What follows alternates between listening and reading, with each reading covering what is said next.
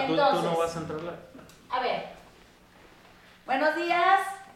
Son las como 10 y 40 de la mañana de un viernes muy afortunado. y estamos creando un producto nuevo eh, que tiene que ver con las conversaciones del taller, así se llama. Es un, es un podcast que tiene invitados y que va a, ser, va a tener una frecuencia semanal que está muy divertido porque vamos a hablar de temas de actualidad y de cosas que nos incumben a todos, porque de pronto no podemos tener una lógica congruente en lo que nos está pasando. Entonces aquí vamos a tratar de encontrar ojos para ver. Bueno, y, partiendo de ese punto, eh, me di a la tarea de enviarle a mis invitados el ensayo eh, de la ceguera de Saramago. Y lo leímos y entonces nos volvimos locos todos porque es, es un, es un símil de la actualidad.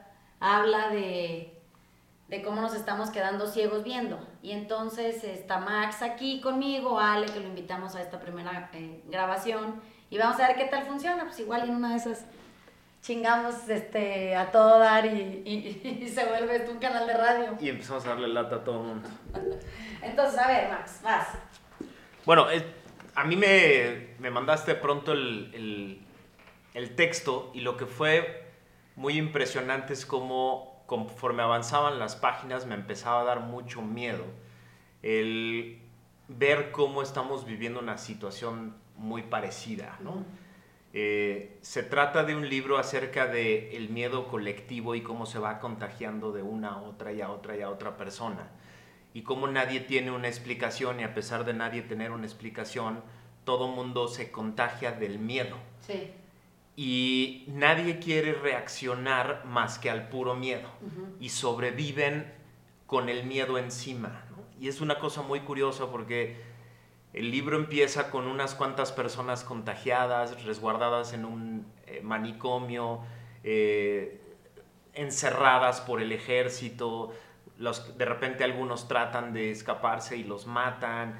Y entonces viven una situación tan dramática que lo que pensaríamos que humanamente es lo más lógico es que poco a poco se empezaran a organizar para acostumbrarse a su nueva condición y ser humanos.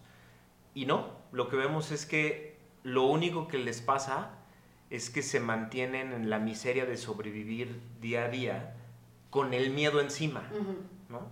Y eso es, eso es como muy brutal compararlo con la situación actual, ¿no? Es casi idéntico, ¿no? Es casi idéntico. No estamos tratando más que de sobrevivir al día. Sí tomar medidas para que nos dé menos miedo, o sea, parece que todas las medidas que se están tomando son solo para que nos dé un poquito menos de miedo. Guárdate en tu casa para que te dé menos miedo el virus invisible que está recorriendo las ciudades. Y que nos está dejando ciegos. Y que nos está dejando ciegos a todos. Pero el guárdate en tu casa no es una solución para nadie. No. No. Porque guárdate en tu casa es guárdate en tu casa a convivir con la gente con la que convivías algunas horas al día, pero ahora tienes que convivir todo el día con ellos. Sí. Y es guárdate en tu casa sin una solución. Ahorita que llegaba les platicaba que ayer fue uno de estos días terribles en los que conforme fue avanzando el día me llegaba un correo de un proyecto cancelado, luego otro proyecto cancelado, luego otro proyecto. Y así, entonces empieza, o sea, en mí lo único que empezó a pasar es que el miedo crecía y crecía de, ¿y qué carajos voy a hacer después? O sea, ¿cómo, ¿cómo voy a sobrevivir yo y mi familia encerrado en una casa si todo mundo se está encerrando en sus casas y con miedo está cancelando todo? Sí. Sí. Lo, lo, que es increíble es que lo que nos vincula hoy es ese miedo. Entonces, toda la histeria que nos, que nos ocupa y de la que discutimos es miedo y es no es cómo, cómo resolvemos, cómo nos apoyamos, cómo nos acompañamos, es cómo nos excluimos en, en miedo. Sí. A mí lo que me llama la atención mucho y particularmente del libro es que hay una... Se los voy a cebar porque pues quien no lo haya leído ya lo escribió en el 95, o sea que ya, ya valió madre. Si no, lo, si no lo leyó, pues léalo, pero y si no, no importa. Hay un párrafo al final que dice, eh, hay una, una pregunta que hace uno de los personajes y dice, bueno, pero ¿por qué nos hemos quedado ciegos? y dice, eh, contesta, no lo sé, me gustaría saber la razón. Y alguien que se ilumina de pronto dice, ¿quieres que te diga lo que estoy pensando? Dice, creo que no nos quedamos ciegos, creo que estamos ciegos, somos ciegos que ven, ciegos que viendo no ven. Entonces, a mí y para lo que fue creado el taller, es para recuperar vista. O sea, es para poder aclarar nuestras inquietudes, nuestra incertidumbre, nuestra falta de capacidad de aceptación del momento presente y ponernos a vivir. Entonces, no podemos vivir ciegos porque no es vida.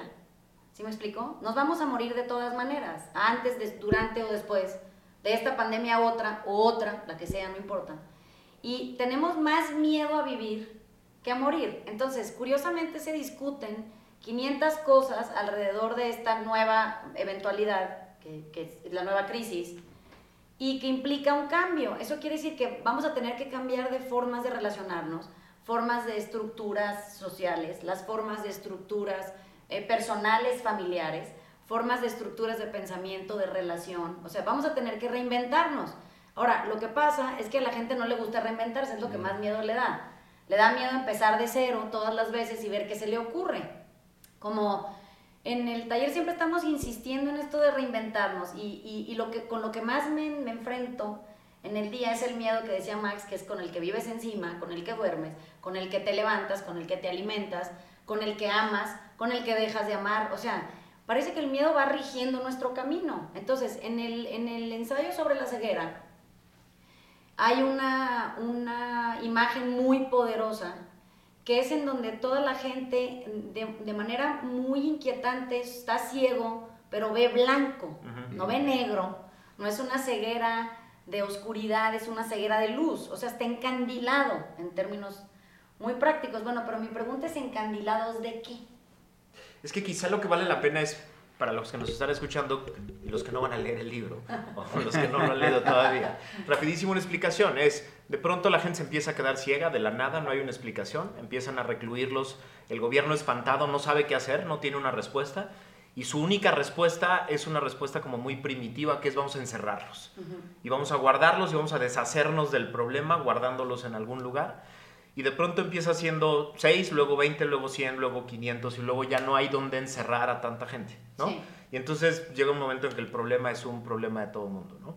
Y creo que lo más dramático del libro es ver cómo conforme se van multiplicando, lo único que empieza a pasar es que se multiplica la miseria, se, se multiplica la, la, la putrefacción, viven entre mierda, pero además viven cada vez de manera más primitiva, sobreviviendo al día, ¿no? Eh, lo importante es dormir, comer y, e ir al baño, ¿no? Y cómo esa, esa precariedad empieza a hacer que todos empiecen a buscar regresar a, a, como, eran, a como eran en la vida normal, ¿no? Pero sin ver, y, recluidos, y unos encimados entre otros, ¿no? Entonces es como creo que lo que trata de hacer Saramago es hacerte ver lo ilógico que es tratar de ser normal cuando nadie quiere ver, ¿no? O sea, es, absurdo. es como que no pasa. Como si nada estuviera pasando, exacto, ¿no? Es que, ¿qué es la normalización? O sea, e, estamos encandilados esencialmente por normalizar cosas. Entonces, cuando nosotros nos encandila la normalidad, eso quiere decir que hemos normalizado abuso, hemos normalizado robar, hemos normalizado eh, extraer eh, capacidad de otras personas porque no podemos desarrollar la nuestra. Hemos normalizado vivir por encimita, hemos normalizado amar y venderlo eh, o vender amor como abuso. O sea, hemos normalizado un montón de cosas.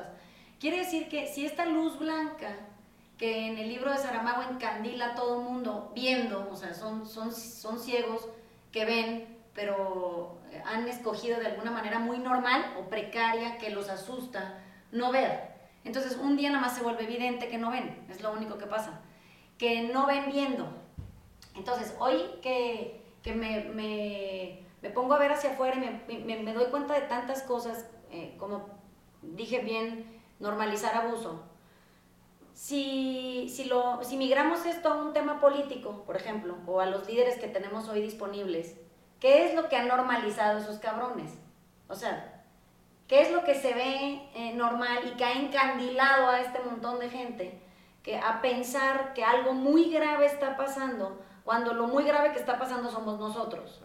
O sea, lo que está de la chingada somos nosotros, los humanos, siendo de manera individual profundamente irresponsables en capacidad de desempeño, de creatividad, en, en, reflexión profunda, en comprensión, en cercanía. O sea, nos hemos vuelto muy precarios en muchas cosas. Entonces, el libro de Saramago, que es muy atinado, dibuja precariedad en un, en un, de repente, cerros de muertos que van corriendo porque creen que hay comida en un lugar en donde no hay, y ven saliendo gente con bolsas y dicen, esas bolsas son de comida, es, un, es, es solo lo asumen, no es real. Y entonces caen a un abismo donde entonces mueren todos unos encima de otros por una intención que ni siquiera era verdadera, ¿saben? Es, es como muy increíble cómo parecemos caballos en desfiladero. O sea, unos corriendo detrás de otros, porque nadie para, porque nadie para y voltea para atrás a ver, oye, ¿será esto de correr hacia el desfiladero normal? ¿Habrá otra manera de hacerlo?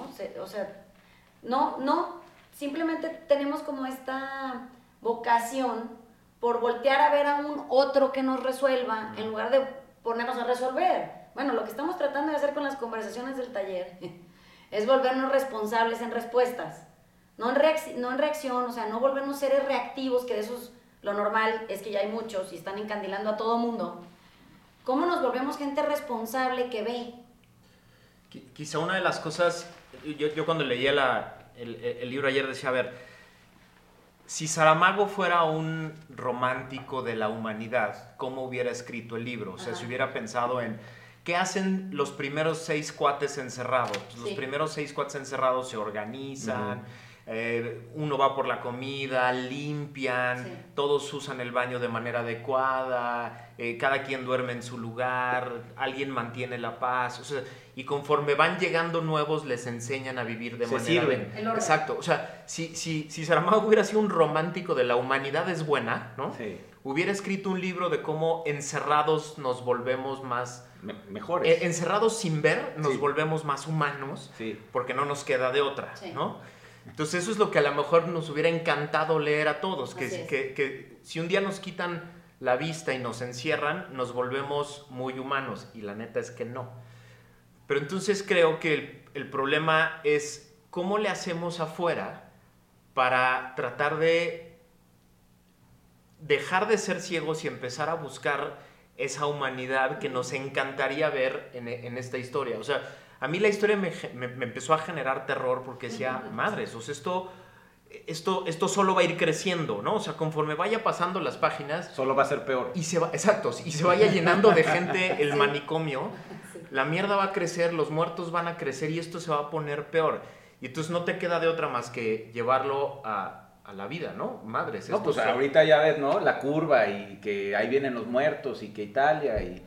Entonces, pues sí, sí llegas a esa conclusión. No, no es romántico de la vida, señor Saramago. No, nunca ha sido romántico. contrario, contrario a todo lo que la gente piensa, ese güey lo único que dibuja es realidad. Lo que pasa es que es muy alentador eh, su, su, su, fin y, y, su última página, cuando dice que uno a uno los ciegos empiezan a recuperar vista. Y, y en orden, curiosamente. O sea, recuperan vista de manera ordenada. No es que recuperen vista porque no estaban ciegos, simplemente no querían ver. Entonces, se pone tan cabrón todo que alguien de pronto decide ver. Sí. me explico? Y eso es lo que estamos tratando de, de, descubrir y de provocar y de alentar. Es que ojalá todo el mundo pudiera abrir los ojos y, y, decidir ver, ver, vernos, voltear a vernos, hablar de otra cosa. Eh, explicarnos en términos de erosión, dejar de estar viendo al otro como enemigo, o sea, armarnos de valor para amar, para vivir quietos, libres y felices. Y de buscar un salvador, ¿no? Es decir, una de las cosas creo más relevantes de lo que está pasando es que eventualmente nos tenemos que dar cuenta que esto es absolutamente insostenible. Es decir, encerrados en la casa sin producir nada, sin hacer nada, eventualmente todas las cadenas económicas se rompen, eventualmente ya nadie tiene dinero para nada, los que tenían guardado ya se lo acabaron, ya no le dan a los, a los que no tenían y entonces todo se rompe. Eventualmente tiene que pasar lo del libro, que alguien tiene que ver y decir, no, a ver, a ver, esto, esto es insostenible. Yo tengo que empezar a producir para que el de al lado pueda empezar a producir. Y si lo tengo que hacer desde la casa, lo tengo que hacer desde la casa. Y creo que se van a romper un chorro de mitos. Yo pensaba, por ejemplo, viendo a mi esposa trabajar desde la casa, yo trabajando desde la casa, tanta gente teniendo juntas y reuniones. Yo, empezaba, yo pensaba en esas eh, empresas que tienen los miles de metros cuadrados de oficina, que, gastan un dineral en, en, en, en, sistemas de computación integrados y, en, eh, y, que todo el mundo esté haciendo hora nalga allá adentro. Todo eso se va a romper. O sea, ya quedó tan evidente los viajes de negocios. Los viajes de ya, la, la, verdad, yo no, si yo fuera una aerolínea no estaría nada, nada este, entusiasta con lo que se ve venir. Porque ahorita si yo soy una empresa, me estoy dando cuenta que puedo sobrevivir razonablemente bien con, con los mecanismos tecnológicos que hoy tengo a la mano. No tengo que subir a toda mi fuerza de ventas a un avión para ver qué pasa. Sí, ya no. No. Bueno, pero es que hasta la comunicación eh, familiar. Sí. O sea, ahora resulta que toda la gente se habla por teléfono, pero no nada más se habla por teléfono ya, o sea, el teléfono ya pasó a la historia como un artefacto de audio. Ahora todo el mundo se quiere ver, pero como antes no pasaba eso. Antes la gente no se quería ver, o sea, hace tres semanas no queríamos tener contacto con los que están lejos o con los que viven en la misma ciudad y a los que no tenemos acceso ya, porque por ejemplo en este salón no vienen a clase o porque ya no puedes ir a trabajar a la oficina, o sea, Ahora resulta que la gente se habla y pasa. Ayer en tu este, llamada de Zoom, sí. pues no se te chingaste cuatro horas. Es que para el contexto, mis amigos y yo decidimos tomarnos unos tragos en Zoom y pues platicar como platicaríamos en una mesa y fue, fue muy grato. Mi hijo de 12 años dijo, esta va a ser la nueva normalidad. Estábamos ayer comiendo y después de que habíamos estado mi esposa y yo, cada quien en su, en su lugar de la casa, teniendo reuniones de Zoom, mi hijo dijo, esta es la nueva normalidad, a esto nos vamos a dedicar ahora y vamos a tener menos, menos interacción personal. Pero entonces volteas a ver el, el, paisaje en la Ciudad de México azul y entonces lo que dices es, a lo mejor eso era lo que nos hacía falta, ¿no? Estas locuras de personas que viven en el sur, que vienen a la oficina hasta Polanco o al revés y que están cuatro horas de su día en el tráfico contaminando la ciudad. Y a lo mejor todas esas cosas, los, o sea, poco a poco vamos a empezar a ver y vamos a empezar a decir, eso era una estupidez monumental. Así es. Pues es que yo creo que va a pasar como ha pasado en todas las épocas de la historia, cuando se ha tenido que renovar algo, reinventar algún sistema.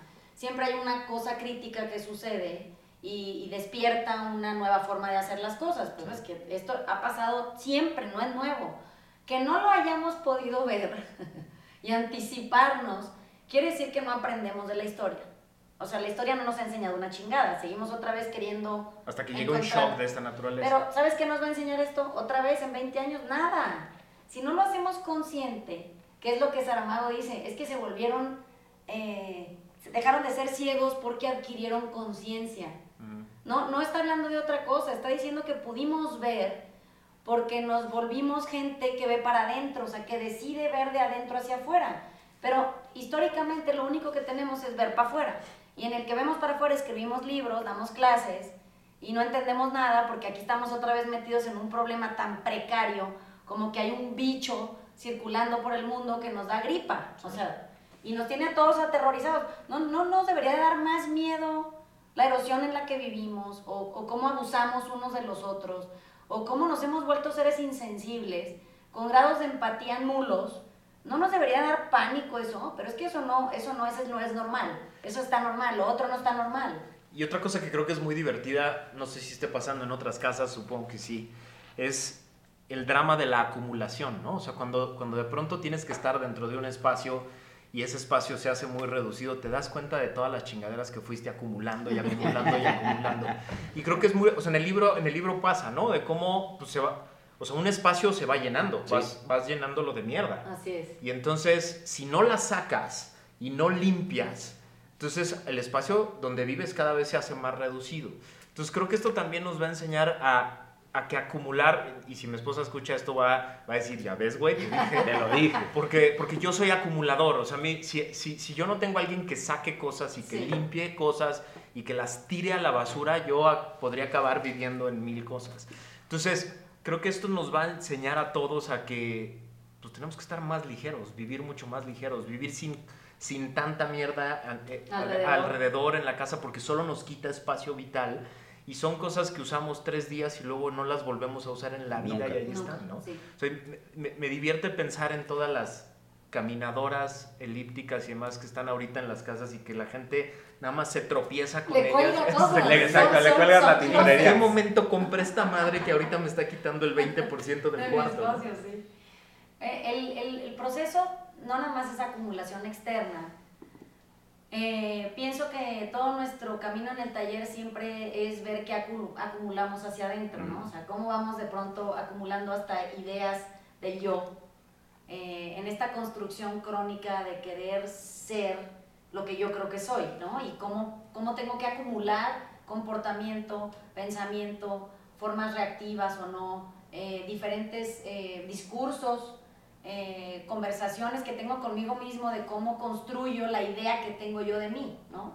Y entonces de repente te sientes tan abrumado internamente porque es una falacia lo que estás proyectando como la vida acumuladora de afuera, que es como adornarte pero adentro, para que solo tú tengas la certeza de que mientras permanezcas actuando como tú crees que deberías de actuar y, y, te puedas traducir como ese ser humano hacia afuera, todo va a estar bien. Pero luego entonces viene la vida y nos recuerda que nos vamos a morir y que toda tu pinche acumulación interna de conductas y pensamientos retrógradas y, y, sistemas de, de, de, de construcción mental que tienen certezas de cómo debería de ser la vida, se nos caen encima y entonces sentimos incertidumbre y en la incertidumbre nunca vemos la oportunidad. O sea, el problema es que yo veo esto como una enorme oportunidad, no nada más de, de traducirnos en mejores seres humanos, sino de poder darnos cuenta de que somos capaces de hacer un montón de cosas que no sabíamos que sabíamos hacer. Entonces, de repente me veo aquí sentada con ustedes grabando un podcast por el que estuve dispuesta a pagar no saben qué cantidad de dinero cuando de repente se acaba esa posibilidad y yo me veo en la obligación de poder seguir con clases de gente que ya tiene un taller pagado y que quiere recibirlas, y, y digo, bueno, ¿por qué no compro equipo de grabación por Amazon? Pues, ¿qué más me da, no? ¿Cuánto me irá a costar? Pues, la inversión es minúscula y la cantidad de material que se puede producir depende de si te traduces o no en ese ser que estás diseñado a ser, creativo, consciente, con alcance, con el alma en la mano, tratando de producir para que otros tengan contenido reflexivo en su encierro.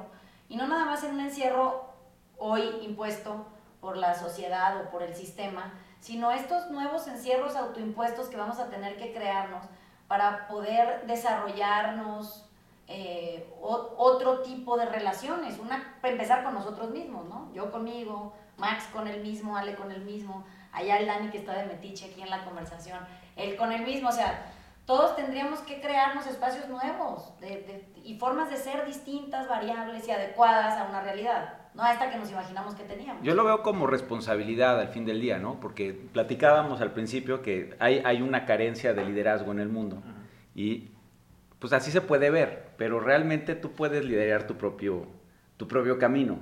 Y, si tú, y si tú te haces responsable de lo tuyo, y Vane de lo suyo, yo de lo mío, probablemente vamos a poder quitarnos la ceguera bien rápido todos. Pero como estamos en esta ceguera colectiva de que alguien nos tiene que sacar del problema, pues no va a llegar, cabrón. Entonces, yo creo que sí nos ocupa a cada uno de, hacer, de, hacernos responsables, de adentro. Ahora, ¿cómo se vería un nuevo líder? Es que eso es lo que creo que va a ser interesantísimo. Este, esta crisis, igual que en el libro, hace evidente que los liderazgos en los que confiábamos no sirven para nada. O sea, estos liderazgos políticos que estaban más preocupados por qué tipo de corbata se ponen y cómo aparecen en la tele y que nos servían a medias para los momentos normales, sin crisis, ¿no? Y nos servían porque medio sobrevivíamos, la economía estaba medio bien, la seguridad para algunos estaba medio bien, a todos estos ciegos se nos olvidaba que había un chingo de gente que no tenía que comer, que no tenía que, dónde dormir, lugares donde los mataban por 100 pesos, etc. ¿no? Pero algunos estábamos como bien, como, como, como cómodos en esta situación con estos líderes chafas que estaban más ocupados por su imagen y por cómo decían las cosas que por resolver problemas. Esta crisis está siendo brutalmente evidente que estos líderes políticos no sirven para nada. O sea, en el momento en que se les presenta una crisis en la que la imagen tiene que quedar a un lado y tienen que tomar decisiones para salvar vidas, están más preocupados por el cálculo político. Sobre reacciono para que no digan que soy un irresponsable y se murió gente, o subreacciono para que no se caiga la economía. Entonces, pero es un cálculo político todo el tiempo. Y lo vamos a ver tan dramático los, los ciudadanos que pues ese tipo de liderazgos se van a caer. Se van a caer. Y los, los únicos que pueden surgir son liderazgos reales que dicen, a ver, la neta, lo que está pasando es esto, lo que deberíamos empezar a hacer es esto, y la sustancia que quiero poner sobre la mesa y la propuesta para todos es esta. Y la única manera de, de que eso suceda, los únicos liderazgos que pueden salir así son liderazgos ciudadanos. Sí. Es que yo creo que al final, o sea, si no nos hacemos cargo los ciudadanos, por, porque, pero porque somos individuos, con voluntad y capacidad desarrollable y nos hacemos cargo de desarrollarla, vamos a acabar eh, siempre preocupados por esta idea del yo, o sea, la, la, identidad creada para llenar un espacio que exige de mí la corbata, la camisa, el planchado, el peinado, las relaciones, y, y al final eso no, no, le da de comer a nadie, o sea, perturba más de lo que ayuda. Entonces, siempre, siempre he pensado que las, las eh, propuestas de líderes más interesantes vienen de la gente que de manera más genuina se acerca al otro por interés verdadero, de saber cómo le va y qué le está pasando y cómo le gustaría vivir, aunque no se lo pueda garantizar, es simplemente ese espacio cercano de conexión.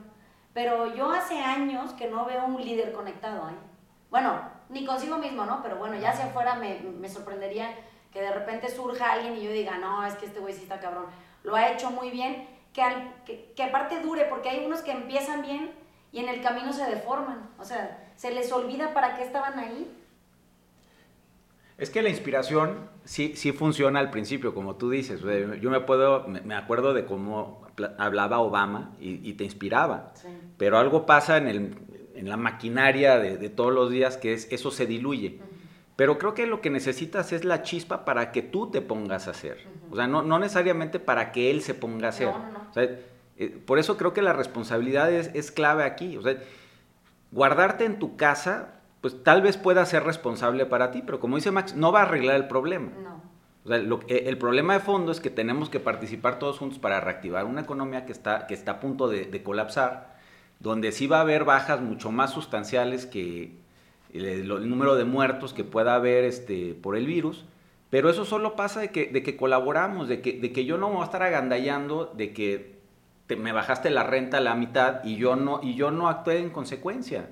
Entonces, si no podemos cerrar filas como, como personas, como seres, este, que vivimos bajo el mismo cielo, pues nos va a llevar la chinga, nos vamos a quedar ciegos todos. Va, a pasar como en el libro en algún momento de estas próximas semanas este grupo, en el libro hay un grupo de personas que de repente dicen, yo me voy a quedar con toda la comida y a palos voy a agarrar al que trate de agarrarla si no me da todas sus pertenencias. Yo creo que estamos a punto de ver al grupo de atascados que eventualmente van a querer hacerse de todo, pero también vamos a ver que ese grupo de atascados van a durar muy poquito, mm. porque como dice Ale, la gente va a empezar a darse cuenta que la gran mayoría de las cosas las puedes hacer tú solo. La gran mayoría de las cosas ya tenemos los recursos para hacerlas. Sí en casa, con nuestras computadoras, con, pero el tema es, a partir de ahí, ese extra que se necesita para reconectarnos, es el que va a requerir de otro tipo de liderazgos políticos, económicos y sociales. O sea, gente que empiece a decir, ok, yo empresario ya no quiero ganar exactamente lo que ganaba hace dos meses pero quiero que mi empresa funcione para poder dar empleos. Entonces, ese empresario, si a los empresarios les empezamos a decir ahorita, por ejemplo, regala tu dinero, bueno, pues un día se les acabe ya y la empresa se muere.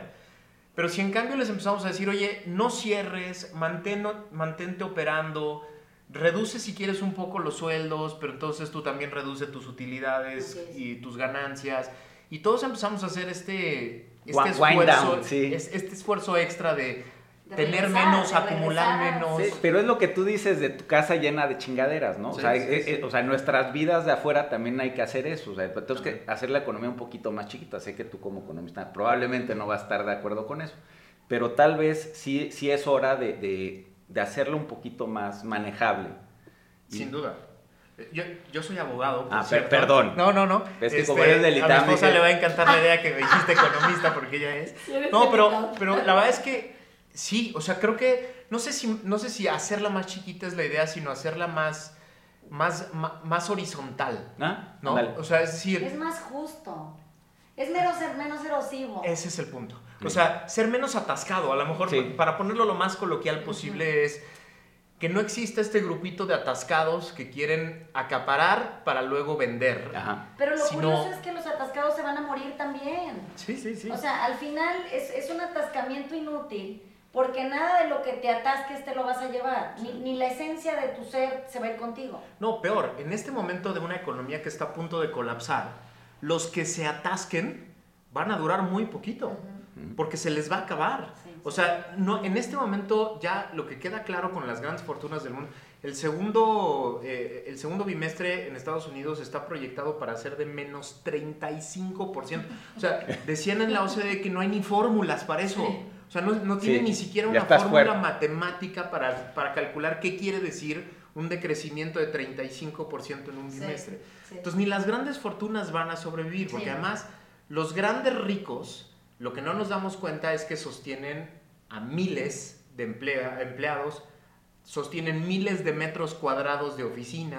Entonces, no es que tengan el dinero guardado en una caja, es que... Hay un ecosistema andando. Exacto, y entonces esos van a sufrir primero que nadie, porque cuando se colapse la economía, esos que acapararon, esos que acumularon, son los que más gastos tienen mensualmente que cubrir. que no van a poder. Que no van a poder, ¿no? Es que yo creo que, mira, al final, eh, en, la, en el proceso este de, de entender qué nos está pasando, si no entendemos que ya nos pasó, que nos ha venido pasando y que nos pasará si no cambiamos, o sea, que será la misma tragicomedia una y otra y otra vez. Entonces tienen comparativos, es peor que la Segunda Guerra Mundial, es peor que no sé qué. Que digo, qué chistoso que tengamos un referente natural inmediato y no hayamos aprendido nada. Entonces, cuando, cuando podemos entender de que somos responsables y eso solo nos hace responsables a cada uno de sí mismo y solo tomas cartas en el asunto de lo tuyo y tú de lo tuyo y tú de lo tuyo, entonces a la hora que nos juntamos somos un montón de gente responsable haciéndose cargo de lo que le toca. Eh, si otra vez ponemos la, la, solución en manos de un otro que no soy yo, y, entiendo que yo no puedo nada más soltar, porque no era mío de todas maneras, lo tenía por un momento, riqueza, o, o prestigio, o capacidad de gasto, o, o viajes, o no, o comida, o techo, o abrigo, y ahora ya no lo tengo, es que no pasa nada porque eventualmente esto que está pasando tampoco va a durar. Se reconfigurará eh, la forma de relacionarnos o de existir. ¿Qué más nos da ponernos a vivir en esta nueva eh, época tan, tan magnífica, y impuesta y autoimpuesta, con entusiasmo y gozo? A ver qué pasa. O sea, ¿no nos gustaría descubrir qué nos depara el destino? Es que creo que el gran tema es o sea, el gran miedo que genera esto, lo platicábamos tú y yo, es que es un enemigo invisible. O sea, en la Segunda Guerra Mundial el, enemigo no podía ser más visible y, presente y monstruoso, ¿no? Y entonces era, era dispararle para, para romperlo, ¿no? Y entonces tú veías cuando Lo dramático del libro de ciegos que de pronto de la nada se quedan ciegos o el coronavirus, que es un bicho que no ves y a lo mejor ahorita me está dando de alguna manera es que, se, es que te genera un pánico, lo, invisible te genera un pánico, o sea, un enemigo invisible te genera más pánico. Mira, qué bueno que dijiste eso, porque me acuerdo también que nuestra conversación de esto, de que, del miedo que te daba el bicho, que te ocupaba, que no te ocupa, pero no sabemos. Eh, ayer que estábamos hablando tú y yo de esto, eh, que, te, que te decía yo que en esa clase del 1 más 1 más 1 más 1, al final la responsabilidad se va a resumir a qué tan capaz has sido de vivir tu vida con bienestar. Sí, sí, o sea, y bienestar no me refiero nada más a no beber en exceso, no meterte chingaderas, no, no, no dormir o, o, tomar un chingo de jugo verde o no tomar agua o lo que tú quieras, sino más bien tiene que ver con una salud interna, o sea, con una, una visión real de que tienes un cuerpo, este vehículo, que lo tienes para, para experimentar humanidad, para poder sentir amor o libertad o quietud o felicidad, y lo estás perturbando con asuntos externos para quitarte de encima la inquietud de saber que te vas a morir. Pero no solo la inquietud, sino también la responsabilidad, porque el enemigo invisible, lo que, o sea, el uno más uno más uno es el enemigo invisible, es el enemigo que no viste, que no viste llegar, que te hiciste güey, que no, que no viste que te fuiste enfermando con, con cada cigarro que te fumaste, con cada este, whisky extra que te chingaste, etc. No lo viste llegar, fue un enemigo invisible y de repente otro enemigo invisible llegó a acabar de romper Pero el es que te voy a decir dónde está la verdadera irresponsabilidad. El enemigo invisible es el coronavirus, lo otro es visible. debería de. Pues es que estamos ciegos. Sí, por eso, debería de ser visible. Si podemos ver, por fin, y nos damos cuenta que a mí la suma de los factores sí altera el producto. en la vida real, yo entonces sumo irresponsabilidad en el número uno, irresponsabilidad en el dos, irresponsabilidad en el tres. Pero yo escojo eso.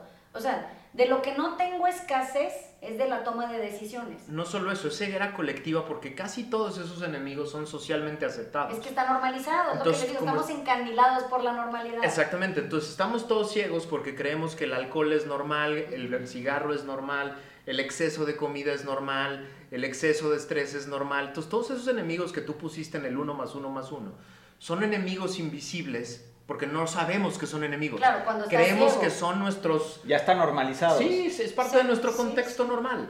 Y eso es lo cabrón, eso es lo peligroso de un enemigo invisible, que, que no ves cómo, cómo por dentro te empieza a echar a perder y un día simplemente algo hace cortocircuito. Claro, viene la vida real, trae un pinche bicho de la gripa y te mueres. Exacto. Por incapaz, por eso te vas a morir. Y por eso los, es muy precaria. Y por eso los gobiernos y los liderazgos políticos no saben reaccionar a esto. Saben reaccionar muy bien a los enemigos visibles.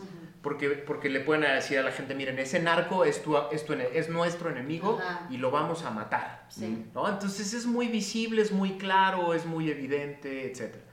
Cuando es un enemigo invisible que genera reacciones distintas en las personas, los liderazgos políticos no saben qué hacer. Es que por eso ayer que, hice el post este, donde estaba hablando justo de esto que íbamos a hablar hoy, que decía que ojalá no pudiéramos quedarnos eh, tan ciegos que hasta el entorno se volviera invisible, o sea, ya no veo nada. Bueno, el, el problema y, la, y la conclusión a la que podemos llegar hoy en nuestra conversación es que en la medida en que no eh, recuperemos eh, visión en cuanto a qué es lo que nos está matando.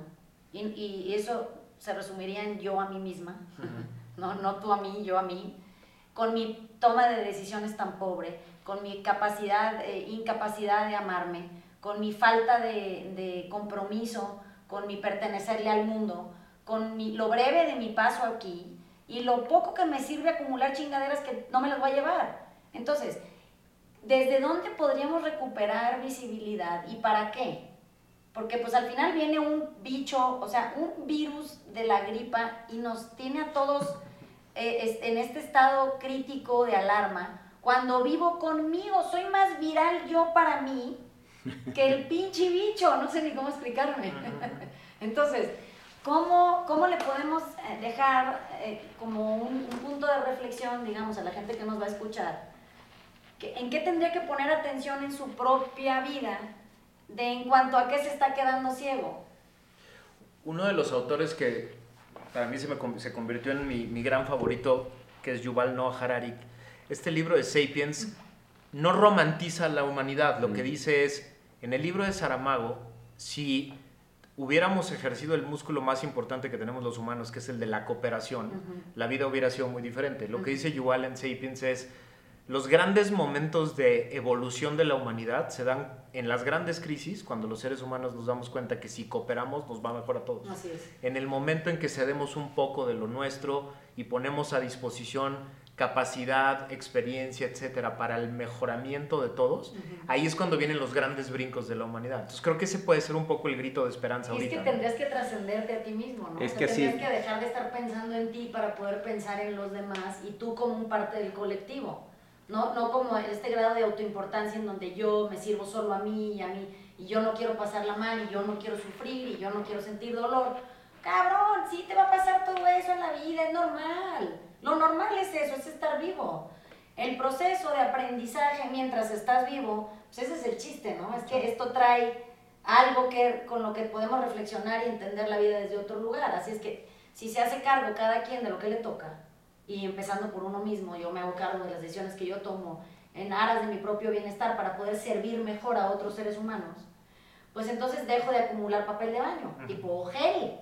Digo, no entiendo ni para qué lo necesitan, caray. Hay gente que solo puede comprar un rollo de papel de baño al día. no le quieren dejar un rollo de papel de baño disponible. ¿eh? Digo, porque ¿para qué vas a usar tu 500 rollos? no, pero se llevan produciendo el mismo número de, de, rollos de papel de baño años y nunca han faltado. Nunca han faltado. Entonces aquí el tema es, lo, que tú dices de, de, Harari es, vamos a operar desde la abundancia, porque tú eres abundante por adentro, en vez de, administrar la carencia. Y es, ese yo creo que es el shift que es el más interesante y el que puede salir de este tipo de, de eventos es donde, donde sí nos procuramos, de donde sí nos hacemos completos unos y donde sí colaboramos, pero desde la, desde la abundancia. Yo creo que ese sí es la gran transformación y ojalá por lo menos esto nos dé el primer paso para llegar ahí. Sí, poner, poner a disposición de los demás parte de lo que puedo hacer y parte de lo que tengo, ¿no? O sea, y, dejar de pensar en este esquema en el que todo lo que soy y hago lo vendo, ¿no? Y si, y si no me lo compran y no me pagan un buen precio, no lo vendo. Creo que me lo quedo. Me lo quedo, lo guardo, lo acumulo. Creo que la economía se va a poner tan dramática que todos nos vamos a tener que dar cuenta que ya no puedo vender todo. Si me lo quiero quedar, nadie me lo va a comprar porque nadie tiene lana. O sea, nadie va a tener dinero para comprarme lo que yo quería acumular para vender. Entonces pronto nos vamos a tener que dar cuenta que todos vamos a tener que poner cosas a disposición gratis para que todos podamos regresar a una situación de seminormalidad. Que espero que ya no sea de normalidad, o sea, que en la que todos nos demos cuenta que unas cosas se venden y otras cosas se regalan. Se regalan. Se ponen a disposición y ya. Y, pues como lo que dicen todos estos futuristas del open source, ¿no? Que, por eso el arreglar o, curar esta enfermedad va a ser mucho más rápido que el resto, porque se vas a poner a todos los mejores cerebros de este planeta a resolverlo de manera abierta y colaborativa. Lo que pasa es que servir, servir, que yo creo que la gente no está entendiendo, es poner, es, es justo eso, es poner a disposición del que lo necesita algo para lo que tú sirves. ¿Sí me explicó? O sea, no, no veo por qué todo lo que hagas tiene que tener un precio. Oye, pues ni eres tan importante, ni tienes tampoco la respuesta ni el hilo negro, ni eres tan, tan cabronamente capaz que no hayas de ser superado o hayas sido superado en otra época. Pero peor, ni la economía va a dar para que sigas vendiendo como vendías antes. Es decir, si ahora todo, por ejemplo, si eres un doctor y ahora quieres solo dar consultas pagadas, nadie te las va a pagar, hombre, no vas a tener ni una. Entonces, más te vale que des 10 gratis en el día en YouTube o en donde sea. Así es. Y, y eventualmente quedes como el doctor que puso algo sobre la mesa para que la gente vuelva a confiar en ti cuando esto acabe. Todos los que hoy quieran solo vender lo que pueden hacer y, la, y su experiencia y capacidad, se van a dar cuenta muy pronto que ya no hay dinero para comprar. No, ya no. Que ya nadie tiene. Y entonces, pues todos vamos a tener que empezar a poner sobre la mesa gratis, así como Así como cuando haces una comida de cuates y todo el mundo llega con algo gratis y lo pone sobre la mesa. Está chingón, siempre, siempre jalan buenísimas. Siempre jala increíble. Así va a funcionar, yo creo, los próximos semanas y meses la economía. Los que empecemos a poner sobre la mesa cosas y que todo el mundo diga, ah, yo quiero de ese, yo quiero de ese otro, yo quiero... Y entonces de repente vamos a empezar a darnos cuenta que no hacía falta tener tanto dinero para comprar tantas cosas. Así que acumulas. Porque ahí están, ¿no? Me dio gusto tenerlos aquí. Ha sido un placer la conversación. Estuvo padrísimo. Fue un buen primer experimento. Vamos a hacerlo seguido. Este, ya les avisaré con qué frecuencia, pero me, me parece fantástico poder tener a nuestra disposición un espacio de reflexión que no sea el típico, ¿no? Que no hable de las mismas 3, 5, 10 o 15 chingaderas que la gente ya ni quiere oír. Bueno, Max, gracias. Muchas gracias, Ale, gracias. De nada. A Dani, gracias. que todo de, público este, apoyador. Les mando besos, nos vemos en la semana, chao, bye.